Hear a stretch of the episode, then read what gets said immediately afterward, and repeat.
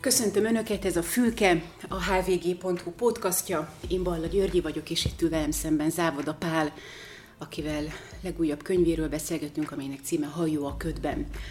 És tulajdonképpen a beszélgetésben is tegeződni fogunk. Tegeződhetünk? Tegeződhetünk, örülök neki. Jó, rendben. A könyvedben a Weiss Manfred vállalatbirodalom örököseiről írsz, és tulajdonképpen arról a megállapodásról, amit 1944-ben kötöttek a náci Németországgal. A megállapodás szó jó erre? Te ki tudtad bogozni ennyi munka, ennyi idő után, hogy miről volt itt szó, mit kötöttek ők? Mi volt ez? Hát szerencsére nem nekem kell nulláról kezdeni a kibogozást, mert ez, ez egy eléggé föltárt történet, legalábbis ami egy magamfajta regényíró számára szükséges, az kiolvasható a vonatkozó szakirodalomból és hát annak alapján azt lehet mondani, vagy hát nem tudom, nem vagyok jogász, de hát én azt mondanám, hogy hát egy mélységesen kényelmetlen, hogy eufémisztikusan fogalmazzak, kényszerítés húzódott meg. A, az egyébként lehet, hogy jogi szempontból hogy mondja, méltányosnak tűnő szerződés mögött, amely hát igen, tehát valahogy eljátsza persze a polgári szerződéskötésnek a játékszabályait, és utóbb, aki a szerződés megkötésének a családok részéről a vezéralakja Korin Ferenc mondta, a Gentleman Agreementnek a szabályainak tökéletesen megfelelt, formailag legalábbis ez a szerződés. Az rendben van, hogy sokan írtak már erről, sokan foglalkoztak vele, de hát azért téged valamelyest ez nem izgatott, hogy mégis morálisan, erkölcsileg, hogyan lehet ezt nevezni, amit ők kötöttek? Hát ez, ez engem azért izgat pontosan, mert hogyha fölteszel egy ilyen kérdést, én egy szóval erre nem tudok válaszolni, rendkívül. Össz, bonyolult történet, és, és hát számos olyan szempont van, és persze erkölcsileg, erkölcsiek is, amelyek legelőször talán itten az embernek előre tolakodnak, hogy, hogy minősítsük ezt. Tehát főleg így visszamenőleg ugye mennyire problematikus ezt minősíteni, meg egyáltalán, hogy akkor milyen körülményeket veszünk figyelembe, vagy egyáltalán ismerjük-e az összes létező ö, körülményt, amit mérlegelni kellett, továbbá itt egy nagyon nagy létszámú több családból álló rokonságról van szó, amelynek különféle tagjai ez azért nem egészen ugyanúgy érintette, másrészt pedig hát nekik is számtalan szempontjuk volt, és hát ez mégiscsak egy egy, egyfajta rokonsági akarat megfogalmazásaként kellett tető alá hozni, úgyhogy borzasztó bonyolult. Engem ezért is érdekelt, illetve hát azt gondoltam, hogy minden ilyen, minden ilyen kérdés, amelyik tele lehet vitatható részletekkel, tele van tele van titokkal, és tele van hát bizony szégyennel is, meg, meg egy könnyen el nem intézhető részlettel. Hát ilyenkor van mit keresnie számomra legalábbis. Ha az ember témát keres, ugye egy írónak. Itt tulajdonképpen a témát te is találtad, meg nem is mert ugye Rózsa János keresett meg azzal, hogy ő filmet szeretne, és aztán te egyszer csak azt gondoltad, hogy regény lesz ebből. Hát igen, mert annyit foglalkoztam már vele, meg mindenféle összeolvastam, és akkor, mikor már úgy éreztem, hogy ja, ezt, ezt tudom, ez oké, okay, ez világos, és akkor elkezdtek fölvetődni olyan kérdések, amiket látom, hogy már a dokumentumokból nem fogok tudni kiolvasni, és, és akkor hát ilyenkor az ember így fejben el, meg játszik, önkéntelenül is elindul egy játék. Mi volt az első, ami elindult? Hát például olyan figurák jelentek meg a történetben, akik valójában nem léteznek. Mert hogy a elképzelt figurákkal könnyebb eljátszatni az, hogy mi lenne, hogyha ebbe is belelátnánk, vagy abba is, vagy mi lenne, hogyha olyan kérdés, kérdések vetődnének fel elképzelt figuráim fejében, lelkében, életében. És kit képzeltél el először? Akik a valóságban nem léteztek. Hát kit, a férfiakat, nőket, hát például egy ilyen történetből ilyenkor hiányozni szokott a magánélet, és akkor én elképzeltem, hogy vajon kik hogy viselkedtek ebben, miközben hát mindenkinek van egy saját élete, mindenkinek van egy privát élete, amit akkor, akkor egy, hát egy, egy, egy, fenyeg, egy háború fenyegető vége, front közeledik, mindenki fél, és egyre szigorodnak a körülmények, hát különösen ugye a zsidó származásúakra nézve akkor kezdődött a 44 tavaszán igazán életveszélyesen, élesen, ami következett. Szóval, hogy, hogy ilyenkor az emberek hogy viselkednek, hogy éreznek, milyen kapcsolataikban találja őket ez a történet, és akkor én ilyenkor el szoktam tudni jobb esetben képzelni azt, hogy hogy, hogy, hogy zajlik a, a privát viszonyokban ugyanez. És ehhez könnyebb volt kitalálni ö, új figurákat, nem létező figurákat. A, a létezők azok, azok nem tudom, valahogy nem látszottak érdekesnek magánéletileg, úgyhogy, úgyhogy megszólalt egy újabb lánya a Weiss Manfrednak, hát megnöveltem a számukat, egy bizonyos Weiss Helénnel, akinek van egy fiktív Kóner Artur nevű férje, és az Artúrnak van egy szeretője, aki ennek a vállalatbirodalom repülőgépgyár főkoron konstruktőrének a lánya, tehát ő is be van épülve ebbe a, ebbe a rokonságba, és fiatal özvegy, ez a, ez a, ez a szerető Lola. Hát ők hárman, ők hárman, egyébként nekik hármuknak lett aztán saját külön szólamuk is, a rokonsági kollektív, megszólaló, többes szám első személyű narrátoroknak a hangjához képest, és, és amikor ezek hárman, illetve hát igen, egymás közt egymásnak is üzenve, egymásnak is elbeszélve a történetet megszólaltak, hát akkor, tehát amikor ilyen, ilyen, ilyen, ilyen egyéni, saját hang megszólal, amikor, amikor, amikor elkezdem látni, érezni, hallani azt, hogy ki beszél kihez, ki meséli a történetet. Akkor elkezdem írni. Azért az nagyon érdekelne, hogy először kiszólított meg. Hármójuk közül. Ki hát, kezdett el először beszélni? Hát nézd, egy, egy, egy férfi figura, de speciál pont nem is életi kérdésben, elkezdett vitatkozni a Fenyő Miksa emlékirataiból kiolvasható érvekkel. Elképzeltem, nem elképzeltem, tudtam, hogy ez a család nagyon közeli barátjaként tudja a Fenyő Miksát. Úgy gondoltam, hogy az én hősömnek akkor ő lehet egy barátja.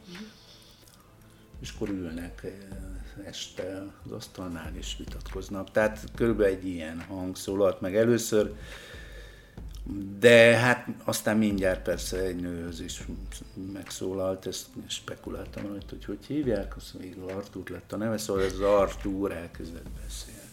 Tehát ennyi. Érdekes, hogy egy kitalált személy a regény központi szereplője Artúr. Miért nem Korin Ferenc?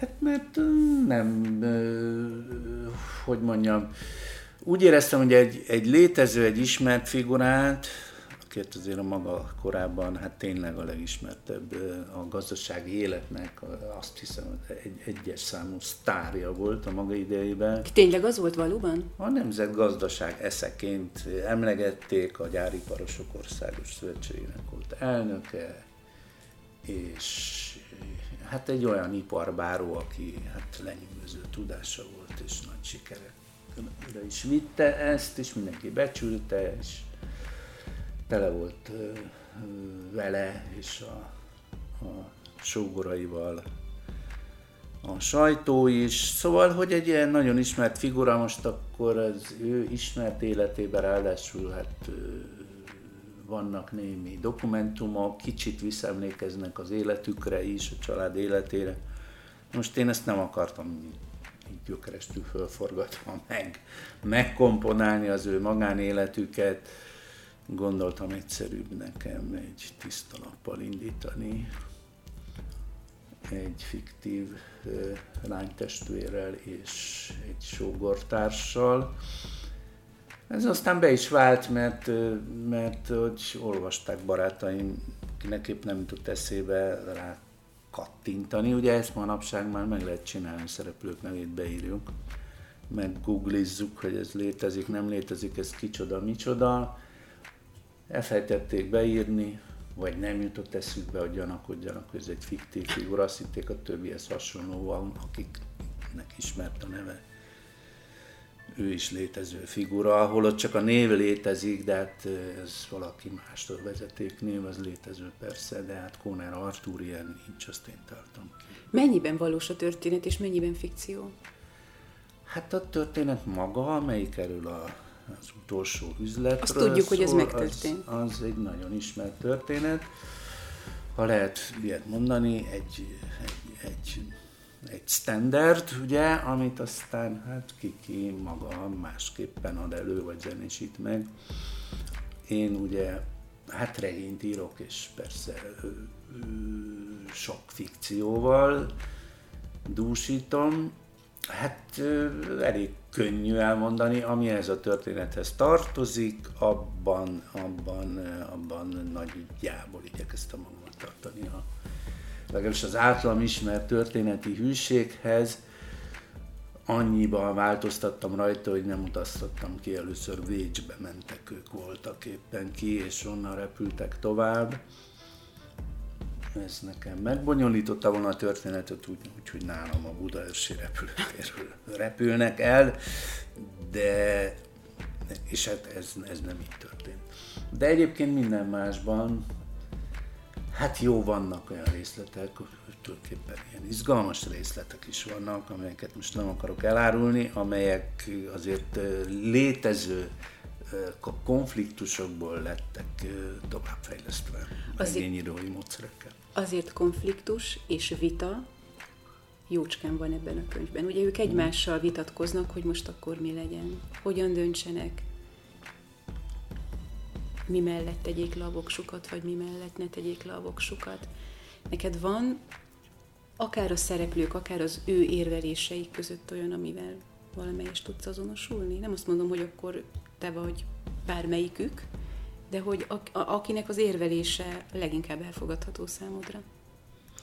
Hát Vagy mi, ilyet nem mi, mondhatsz? Mindegyik, persze. Amikor az ember írja éppen, akkor persze lehetőleg közelebb kerülhet mondjuk egy ilyen logikához, belehelyezkedünk egy érvelőnek a szerepkörében. Oké, okay, de hát pont azért izgalmas, mert nem tudok egyet mondani, vagy hát annyi, annyi körülményt kellene számításba venni, hogy mikor kinek a bőrébe bújva éppen hogyan döntene, vagy kinek adna igazat az ember, hogy, hogy ilyet nem mondanék. De, de hát persze ez nem azt jelenti, hogy minden, minden véleménytől az ember, már mint így magánember, tehát én csak így ilyenkor magánemberként tudok nyilatkozni, mert az, hogy hogy kik az elbeszélők, és ők milyen értékrendet képviselnek, vagy akár egy írói elbeszélő, az megint más. Én ilyenkor elolvasom a könyvemet, és magánemberként tudhatok nyilatkozni arról, hogy hasonló esetben mit csinálnék, akkor azt mondom, hogy persze nem állok mindenkitől egyforma távolságra, vagy minden véleménytől. Vannak vélemények, amelyek az enyémhez közelebb állnak, de ez, ez írás közben, hát szóval nem ezzel foglalkozik az ember, hanem megpróbálja kibontani a konfliktust magát. És persze voltak konfliktusok, hát ugye a két fél között, hát ez igen, tehát egy, egy fenyegetett helyzet, Korint meg a sógorait letartóztatták, elhurcolták, lágerbe, Konfeld Móricot még Mauthausenből hozták aztán vissza nagy nehezen. Korint hamarabb, de hát őt is hát megverték, megkínozták, szóval nagyon, nagyon eléggé meg, meg, meg, meg tapasztalatta ő a poklot ahhoz, hogy, hogy ezt aztán az alkudozás során mégiscsak folyton eszébe kellett, hogy jusson. Ugye ez mennyire fenyegetett helyzet. Ennek ellenére a Korin volt az, az, hát az egész rokonságban egy szélsőségesen viselkedő valaki, aki ennek ellenére ö, szinte már-már vakmerő pimassággal ö, próbált képviselni egy ilyen alkudozói szerepet, a lehető legtöbbet kicsikarni az SS-ből. Nekem fura egyébként, hogy vitatkoztak, az nem fura, csak azt, hogy hát azért ő egy, egy, egy elismert, ahogy te is mondtad, egy gazdasági zseni volt. Miért nem bíztak benne? Miért nem támaszkodtak rá, hogy valószínűleg ő ezt is jól tudja? Már miben? A döntés meghozatalában. A családtagok? Igen. Hát mert ez nem csak gazdasági zsenialitás kérdése ez a, ez a vita, hanem hát valóban vannak morális megfontolások, és vannak olyan szempontok, amelyek, hát, amelyek nem az iparbáró tudásának, vagy a kompetenciájának az illetékességi körébe tartoznak, például az, hogy betartja-e a Kurt Becher ezt a szerződést, vagy nem, aláíratja velük, mint hogyha mindenki jó szántából aláírná, mert az olyan jól mutat, ha van egy papír, de hát közben ugyanúgy eljárhat aztán velük szemben kényszerítő módon, vagy akár el is hurcoltathatja, vagy meg is gyilkoltathatja őket, mondja a család tagok egy része, más részük pedig hát egy kisebbség, aki azt mondja, hogy szóba sem szabad ezekkel állni, mert ezek a világtörténelem legszörnyűbb gyilkosai, és nem, nem paktálunk le velük, nem üzletelünk velük. Van, aki ezt mondja, és, és morálisan vállalhatatlan már maga az alkudozás ténye is. Egyesek számára, mások pedig hát azt mondják, hogy hát kutya kötelességünk a gyerekek, a fiatalság, az ártatlanok érdekében élni ezzel a lehetőséggel, ez egyszer már föl van olyan, hogy megmenthetjük életünket és szeretteinkét. És van, aki pedig azt mondja, igen, hogy ha van ilyen lehetőség, akkor meg kell próbálni ezt a lehetőséget, nem a pénz felé kialkudni, a lehető legtöbbet kicsikarni az SS-ből, hanem például a felé, hogy ne csak a családtagokat menthessük meg, hanem a lehető legtöbb embert. Akkor, ha itt ennyit adunk, akkor kérünk érte még szabad életek megszabadítását, és voltak a családban, akik ezt képviselték. Ebből aztán lett semmi. Nem lett semmi. Ez tulajdonképpen hanvába volt volt. Az alkú megítélése az idők folyamán változott? A háború után hogyan tekintettek erre az alkúra? Hát persze, mert ahogy telt az idő, is, is változott, meg hát attól függően melyik érveléshez milyen politikai érdek fűződött, az szerint is változott. Hát utána rögtön, rögtön a háború befejezése után Zsolt Béla a Haladás című lapban ö, nagyon megtámadja Weiss Manfred örökösöket, különösen Korin Ferencet személyében is, hogy hát lepaktált a náci Németország kollaborált, és nem csak azért, mert az utolsó pillanatban ezt az akut megkötötték, hanem azért, mert már még, ak- már még akkor együttműködtek a náci Németországgal, amikor amikor hát a leges, legelső időktől ezek a fejlesztések lényegben közösek voltak. És De ez vitathatatlan. A német, német hadigépezetnek szállítottak repülőgépeket és tankokat és minden egyebet az utolsó pillanatig. És nagyon jól kerestek mindeközben, ez ezt hánytorgatja föl neki Zsolt Béla, és még akkor is, amikor már nem lett volna kötelező. Most kérdés mi az, hogy nem lett volna kötelező, a falhoz állítják, hogyha Ja, és úgy védekeznek, hát a Fenyő Miksa így védi a családot, hogy teljesen mindegy, hogy ők mit mondtak, már akkor elfoglalták a vállalatukat, a gyáraikat, működtették akaratuk ellenére is. nem volt beleszólásuk, és végig kényszerítés alatt álltak. Na most hát igen, ezen lehet vitatkozni, és a, és a, és a Zsolt Bélának kétségtelen, hogy vannak, vannak súlyos érvei. Az viszont, ami utána következett, hát a kommunista hatalmátvétel után természetesen ez, ez mint a, a kapitalista kizsákmányolás, a nyerészkedésnek egy visszataszító példájaként. Említették, ha emlegették volna, de lezárult mindenfajta arra való emlékezés, hogy itt az egyébként is Rákosi művekre átkeresztelt Weiss Manfred művek történetében korábban mi történt. Erről aztán senki nem beszélt. Korábban mondtad egy interjútban azt, hogy most már azért ideje lenne őszintén szembenézni mindazzal, ami a háború után történt. Ez valamelyest megtörtént? Haladtunk ebben előbbre? Hát persze az ember mond ilyet, hogy a, igen, hát történelmi regényeket írok, és akkor annak vannak ilyen, nem tudom micsoda, ilyen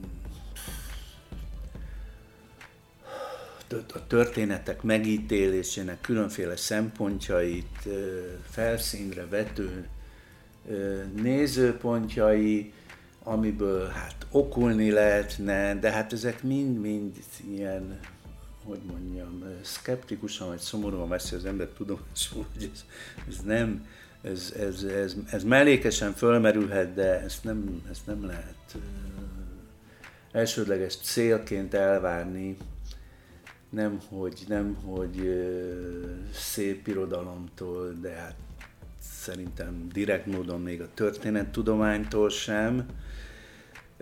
Tehát lehet azt mondani, hogy hát sokunk írásai, meg a történészek működése, igen tisztességes föltáró munkája, az igazán nyújtott elég muníciót ahhoz, hogy nem tudom én a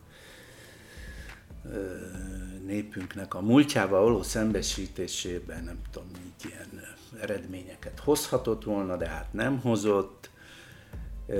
Azt kell mondjam, hogy e tekintetben ez a fölvilágosító munka, most tényleg kénytelen önironikusan is fogalmazni, ez semmi eredményt nem, nem hozott, mert hát a helyzet az rosszabbodott a, az utóbbi 10-15 évben, tehát nem hiszem, tehát egyre vadabb és durvább felhasználásra folyik. Hát most éppen, éppen most legerősebben és legdurvább és legvisszataszítóbban pont, pont a központból, a kormányzati részről korábban ugye voltak szélsőjobbos elhajlóktól látott, látott visszataszító történelmi kisajátítási kísérletek, ezek most a legközepéből jönnek, jönnek és most már a, hát úgy látom, hogy a tankönyveket vették célba. Nos, hát direkt akarják azt is lediktálni, hogy mit lehessen tanítani az iskolában. Úgyhogy, úgyhogy ilyen tekintetben igen, kudarc, tehát nem, nem, nem, nem, nem járunk előbbre. Te keresed ebben a felelősséged? Egy, persze az ember abszolút felelősnek érzi magát, mondjuk én közvetlenül besöpörhető előnyökre korábban sem számítottam, még akkor sem, amikor, amikor iskolába hívtak, és nem tudom, én beszélgettem, nem tudom, ilyen természetes fénycímű regényem jelent meg, ugye háborús regény, és beszélgettünk, nagyon jó hangulatú társalgás volt, sok középiskolás még figyeltek is, és akkor egyszer csak rájövök, hogy a történelem tanár azt mondja, hogy jó, ha már itt vagy, és ha már erről beszélgetünk, akkor Hát akkor, akkor, akkor beszéljünk a holokausztról, mert tulajdonképpen most holokauszt megemlékezés is volna. És akkor így elkezdünk erről is beszélgetni, akkor, akkor van egy és akkor így belegondolok utóbb, hogy na ennek aztán végül is volt-e értelme. Hát ott ültek, nem tudom én, 150-en, és úgy látszott, hogy figyelnek. De, és akkor ezzel most így henceghetnék is, de hát ö, ö, iszonyú picike dolgok ezek. Tehát gyakorlatilag apró eredményekről beszélsz? Apró örömök, ami miatt icipicit megveregetheted a vállad? Nem szeretem ilyesmit miatt megveregetni a vállamat. Túlzás, mit mondok? Um, azt, az már közvetlenebb élmény, amikor, amikor az ember látja, hogy olvasság a könyveit. Oké, okay, de hát az egy, az egy egyrészt szerzői hiúság, meg hát az, az, az szólhat egyáltalán a mesének magának is. Hogy ebből van-e okulás, és miféle okulás, hát van, aki ebben teljesen szkeptikus, és azt mondja, sőt, az, az irodalom ellen, ellenhat, hogyha valami jelentés, jelentés olvasható ki, mert az ideológikus. Én, én, én nem tekintem magamat annyira okosnak, hogy el tudjam választani ezeket így külön, hogy mi az ideológikus, és mi a tanulság, és mi a fölvilágosítás, és mi a népbolondítás, és hogy ami irodalmilag magával ragadó egy kamasznak, egy egri csillagok, annak a hazafiasságra való nevelésben mi a pozitív, és mi esetleg a hátulütő szerepe, vagy leegyszerűsítő szerepe, hát nem tudom én ezt külön válogatni. Minden esetre, hát ha a kérdést innen tesszük föl, akkor, akkor elég szomorúak lehetünk. Még akkor is, hogyha olvasni szeretünk. De hogyha azt mondod, hogy az elmúlt időszakban 10-15 évben rosszabb lett a helyzet, akkor te nem érzed azt belül, hogy akkor most neked nem népnevelni, de hogy valami módon szót kell kérned, szót kell emelned, hogy valamivel aktívabbnak kell lenned. Én nem tudok más aktivitást magamnak elképzelni, mint hogy az ilyen kérdéseidre válaszoljak, tehát köz, körülbelül ennyi. Ha megkérdezik, akkor az ember legjobb tudása, vagy az éppen aktuális véleménye kiakadása, fölháborodása jegyében válaszolni igyekszik. Nem is Ilyen azért, szempont... hogy okosságot szaporítsunk, mert hát ki, kinek az okossága, nem hogy egyrészt, hogy hát jobban érezem magam attól, hogy hát elmondtam. Akkor attól jobban érzed szorít. magad, ha elmondod?